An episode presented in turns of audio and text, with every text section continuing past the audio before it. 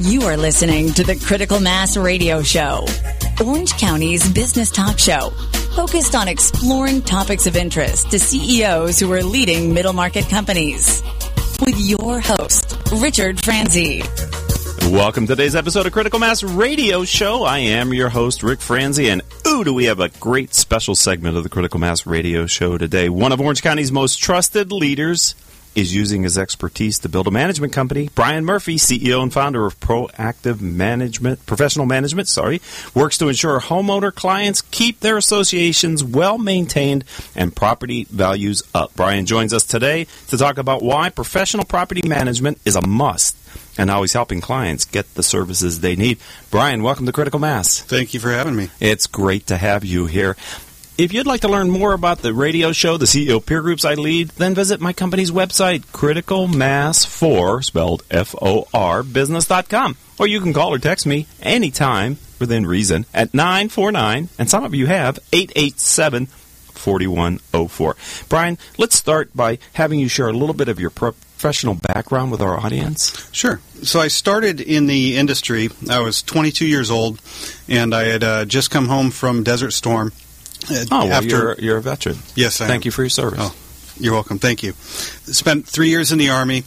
Uh, just come home from Desert Storm. I was taking a few classes at Santa Ana Community College here, uh, mm-hmm. one of our local uh, colleges, and working part time. And the company my mom worked for was a property management company, and they were looking for some help in the accounting department and I figured I like numbers. It shouldn't be too difficult, and that's how I I get started in the industry. I love to find out how people get in. I mean, it, you know, it's not what I've learned about careers and entrepreneurship. It's not a direct line from here to go. You know, it's sometimes circuitous, and you end up Definitely. sort of uh, okay, I can do this, and then next thing you know, you're twenty some years later, and here you still are, right? Yes. So let's talk about you, the firm that you have founded, Proactive Professional Management. I said a little bit about what you do in the tease, but explain what it is specifically that a firm like yours does and why your firm is different than the others. Sure. So, what we do is we provide professional management services to uh, homeowner associations. Uh, there's over 4,600 of those in just here in Orange County. Just kind of a brief list of the services we provide for right. them. We'll send out their billing statements monthly or quarterly, depending on how they do their billing. Uh, we'll collect those payments and process them. We'll pay their vendors, their landscaper, their pool guy, their uh, gate vendor, their insurance guy, uh, their attorney. We will, if it's a condominium and their roof's leaking, they're going to call us. We're going to send somebody out to fix their roof. If there's a problem with the pool, they're going to call us. Irrigation problem. We're going to make sure that the uh, the correct vendor gets the work order, gets the work done, and we're going to make sure that we close that out and get them paid. So we're going to provide a financial statement for the association every month, and uh, we're going to work with the board and the homeowners and make sure that everybody knows what's going on and, and stays informed. And so let me ask you a couple questions about that, if you don't mind. Sure. You're you're working with boards of directors, boards of directors, right? They are volunteers. They are volunteers, yes. So so uh, you really uh, they don't have industry knowledge. Let's say, I mean, they're concerned rarely, homeowners, very right? Who just want to. They have maybe Correct. an agenda, or they care about the community, and so they're there to represent the interests of the owners. Correct. So they're really depending on you and firms like yours to be the interface between uh, an unprofessional board in, in that sense. Not that they're not professional, but a non they're not careerists. It's a nonprofit, yes, right. And and most of the time they come in with, with no experience of having served on a board. So yeah, a big part of when we uh, first take over an association or we get a new uh, elections are typically yearly, uh, annually at associations. So a lot of times you'll end up with a couple new board members um, every year. So you're constantly so it's teaching. a lot of education Right. of of them and how the whole system works. Um, they can't just go out and start changing everything. They have to approve it at at the board level. right. Um, so yeah, there's it's it's and a, they have a fiduciary responsibility. They absolutely are do. a board of directors, so they carry Yes. the weight of the responsibility. And, and are, it seems to me, being a homeowner and having lived in neighborhoods with associations, I know from a homeowner's perspective, there's always something that I could fix in my house. I joke with my kids: once you buy a house, you always have a project, Mm-hmm. right? There's a, so I would imagine in an association there may be a similar punch list of things that kind of would need to be done. There are, and um, a lot of times it's uh, challenging with the homeowners because they have maybe they it's their first time in an association, and they might want to go do something. Uh, they might want to change something in their front yard, but their front yard might not be their responsibility. It might be the association's responsibility to maintain.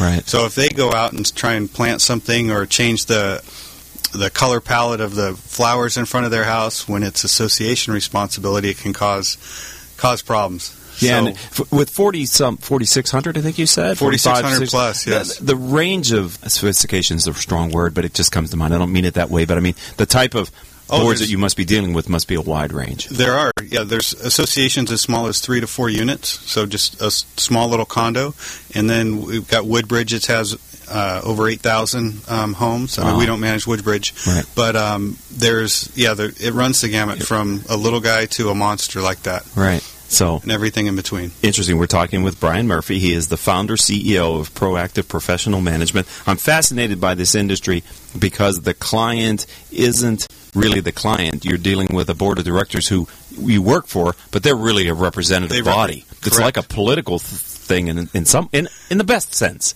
right? Yes, in this it, political it can time. be very political sometimes. Right, and I don't mean that negatively, Uh-huh. but so what have you learned in all your years in this industry that Proactive does to help your clients specifically in your area of responsibility? Well, one of the things we do great is uh, just communicate with our boards, make sure that they're educated of what their responsibilities are.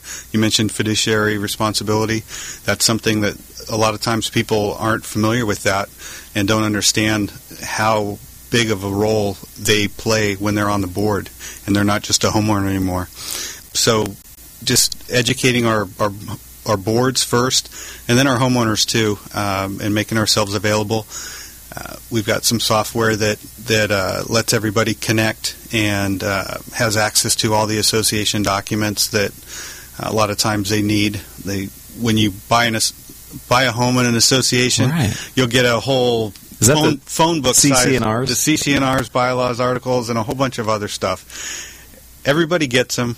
Nobody reads them. Can My- they be- myself included? Are they? Are they? all when, right. when I bought my place. Are they? and you're in the industry. Shame on you. Yes. All right. Well, see, he's a truth teller, ladies and gentlemen. That's a good sign. I like an honest person. Um, are they? Can they be very different CC&Rs from one uh, development to another? Yes, they can, uh, because no association, no two associations are alike. So sometimes that comes up where we'll have a group of homeowners that aren't happy. Say, my due, you know, why are our dues so high when the association next door is lower, Right. so much lower? My brother lives in a neighborhood. Yeah. Yeah. They pay ninety eight dollars a month or whatever. Exactly. What the CC&Rs uh, talk about is the maintenance responsibility for the association. Okay. So they're you might have a pool, they might not have a pool. You, you might have you know 100 doors, and they might have 50. So depending on how many people you spread the uh, the expenses around to, how much landscape you're maintaining, how much, you know, what kind of facilities, whether you're responsible for the roofs or not,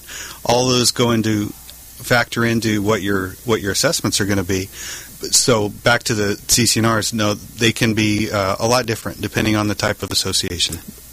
Going back in time, it must have been challenging in your field during the Great Recession because I sense that a lot of homeowners were struggling were struggling and paying the rent or the mortgage was hard, but paying that extra fee for the association dues might have been something they thought they could skate a little bit on. there were quite a few delinquencies back then, and it was really challenging for the associations to uh, maintain the the association uh, like they wanted to when they're having such a receivable problem. Mhm. Um, so it was it was very challenging back then, and uh, it sometimes the association had to foreclose for unpaid assessments, uh, which is unfortunate. Wow, that's tough. But That's your peers foreclosing on you. I mean, Yes. that's really and that's that's always Wow. a, a it's emo- it can be emotional. It's it's really challenging, um, and it's a tough decision for the board to make because it could be their neighbor or it is their neighbor. You right. know, Yeah, because they're getting a certain level of confidentiality, right? They know who's paying and who's not paying, and they've Yes. got to swallow that and maintain the professionalism of knowing that. And and then they have to make the right decision for the association, at, in the not end, for their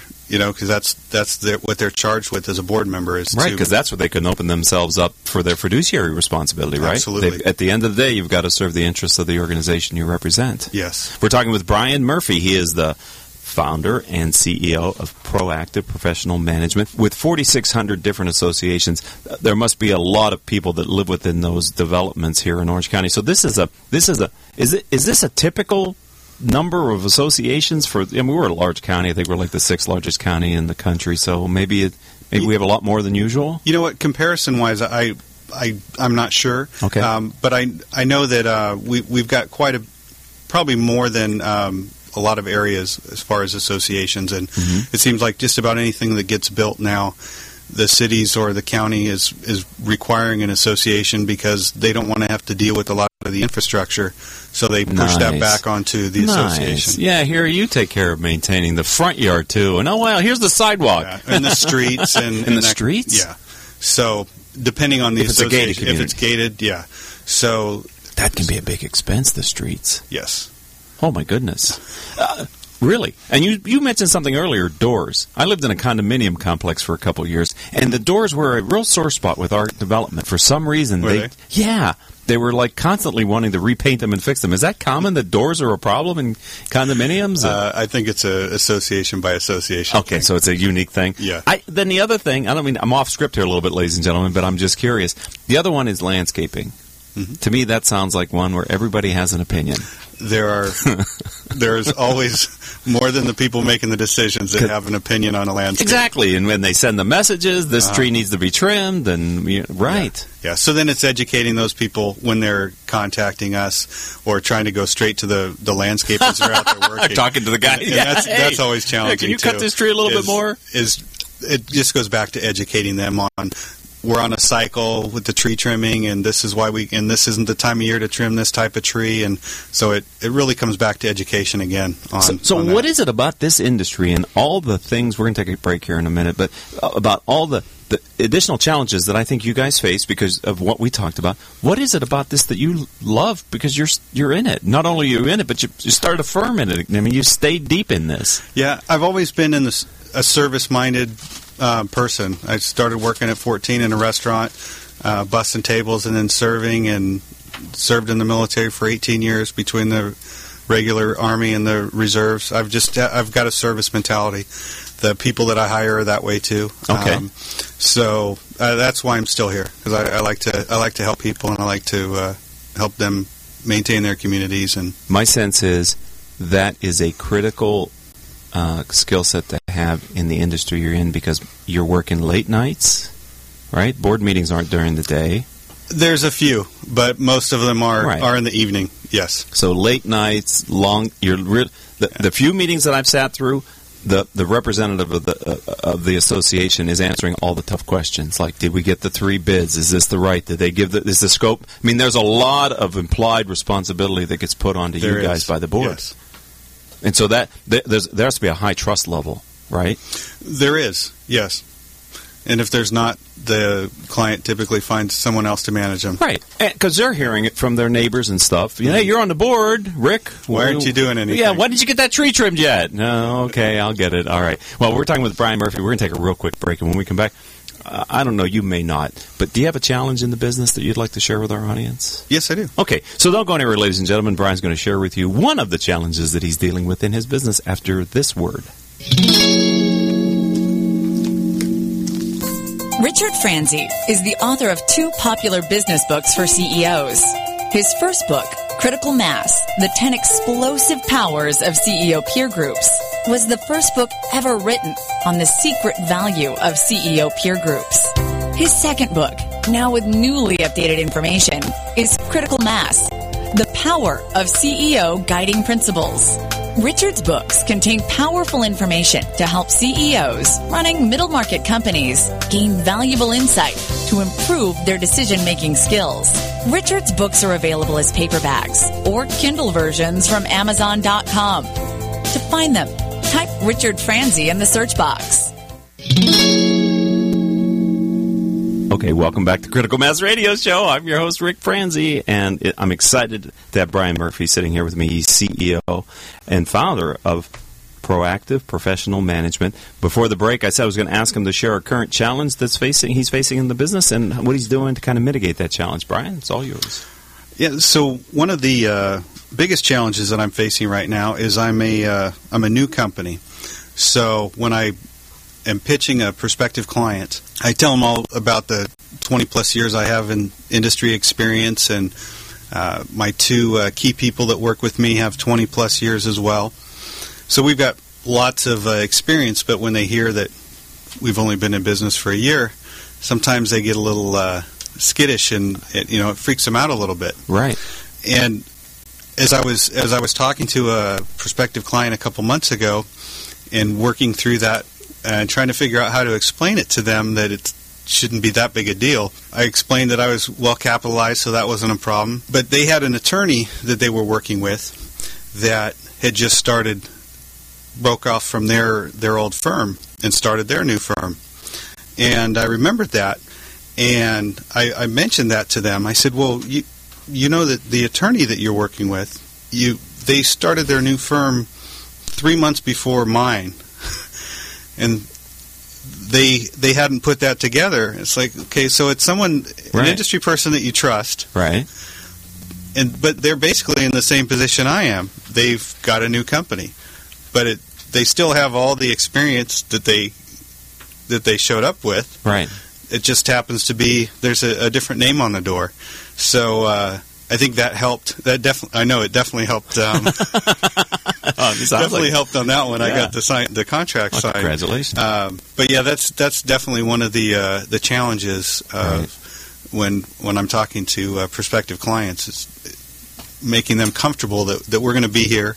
There are some clients that will that will take the chance as they perceive it, right? Yes. And there are some that just want to wait a little bit. My experience is, and I don't know if this is your case, I sense that it might be, the the ones who join your firm early, they they get a certain loyalty uh, that you have for all of yours, but you know, like I still have the first member that I signed in my yeah, there's community. definitely more special. I mean, Right. my first one's a little guy, but they're going to hold a, a warm spot in my heart forever. Right. right. And Yeah. so to the people who that is important, there's your opportunity, especially when you're going with somebody who has a track record of knowing what they're doing, success in the industry. I- okay, let's turn the tables and look in a little different direction, Brian Murphy. Uh, can you think about a time you had a you experienced a painful lesson, but it was actually good. You know, it was difficult during the time, but now you look back and you go, "Wow, I'm really glad I had that experience." Uh, yeah, and it's actually fairly recent too. It's the reason I have my my new company. Uh, I had a uh, the company I was with prior. I'd been there 20 plus years. About 10 years ago, I became a partner. I own 35% of the company, and my business partner and I were on the same page. Everything was cool. Over those 10 years, towards the last couple of years, things in our lives, personal lives, changed a little bit and we started kind of going in a little different direction and our vision at the company changed a little and we Cool. didn't do a great job communicating with each other about it Okay. Did the other partner have the 65%? yes they did Okay. It's tough to be a minority partner in a privately held company. it can be Okay. Even in the best of cases, it Yes, can be yes. challenging. and it was definitely challenging towards the end and then uh, at the end i got fired uh, Wow. so that was wow. the impetus Thank you for, for- telling the truth, man. You are a truth teller. so that was the impetus for me to uh, to start my own company because i I knew how to do it. I feel like I'm. How I'm long did it take you from the time you you were no longer employed to you said, "I'm going to start my own company"? Was there much deliberation, or was it happening as you were going out the front door? Um, there wasn't much deli- deliberation. I didn't have a, a plan in mind. I didn't plan on getting fired. Right. Um, so So it was It- totally you didn't see that coming. no, I mean things things were were a little uh, tense, Okay. but uh, no, I, I did not Wow. expect to, to be fired, and I there was no backup plan because I didn't think I needed anything. you know, I was I've been there for 23 years. Paul, can you ring the gong, please? Uh, minority owners in privately held companies. Teachable moment, you want to have a backup plan. yes, definitely. Uh, so I, I started my my company a couple months later. Okay. and um, things are going well. I've got six people working with me, Oh, and nice. uh, we've got ten accounts Oh, already. that's impressive. and we've we've got a, a few more that, that should be signing in the next couple weeks. So, things are going well, but it was definitely a uh, definitely a challenge. So um, you don't have to answer this if you don't want to, but is that part of the fuel that fires you, that fires you up, the the desire to make a, bus- a company in your Yeah, to kind of prove myself Right, a little bit, and, right. and and yeah, and to for a military person to have to go, that's got to be tough too, right? I mean, isn't, isn't there a layer of that in there where you're, you know, you're used to being loyal and servicing? Yeah, and- I'm, I'm very loyal. Yeah. Um, so yeah, it was.